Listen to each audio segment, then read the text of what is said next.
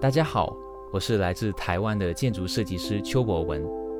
最近在松烟文创园区重新开业的不只是图书馆，是我们团队最新的作品，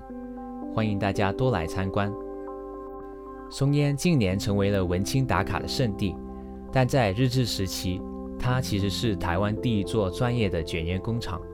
周边还建造了宿舍、福利社、托儿所、药局，甚至是澡堂等等的设施。照顾工人下班后的各种需要，而当中位于松烟北侧的澡堂是唯一一个跟工厂直接打通的福利设施。你知道为什么吗？那是因为制烟工人下班前会在这里先洗净身上沾烟的烟丝，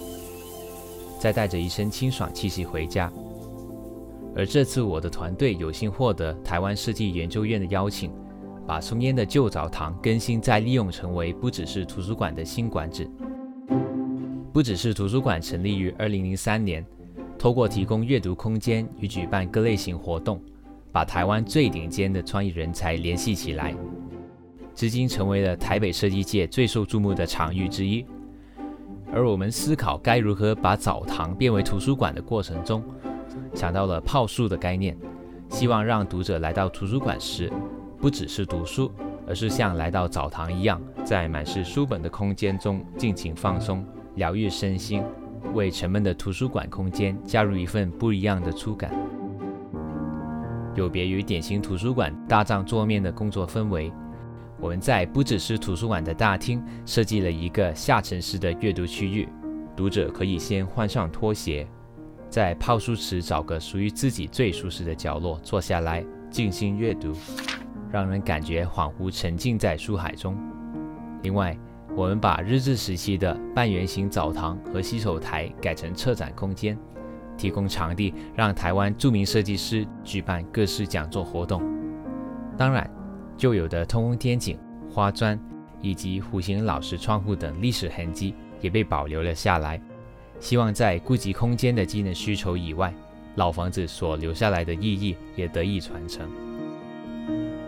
说实话，不只是图书馆，可以说是我近年最满意的作品之一。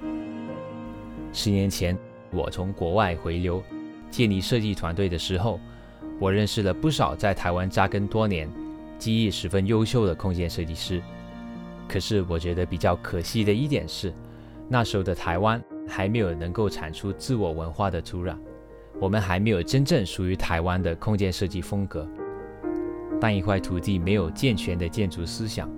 所有设计也只是对外来设计的亦步亦趋，建筑也自然脱离了当地的环境和文化，也难以得到本地人的认同和喜爱。所以，我希望透过以台湾日治时期的建筑与现代空间设计的碰撞实验，激发出地道的创意想象，让不只是图书馆，真的不只是一座图书馆。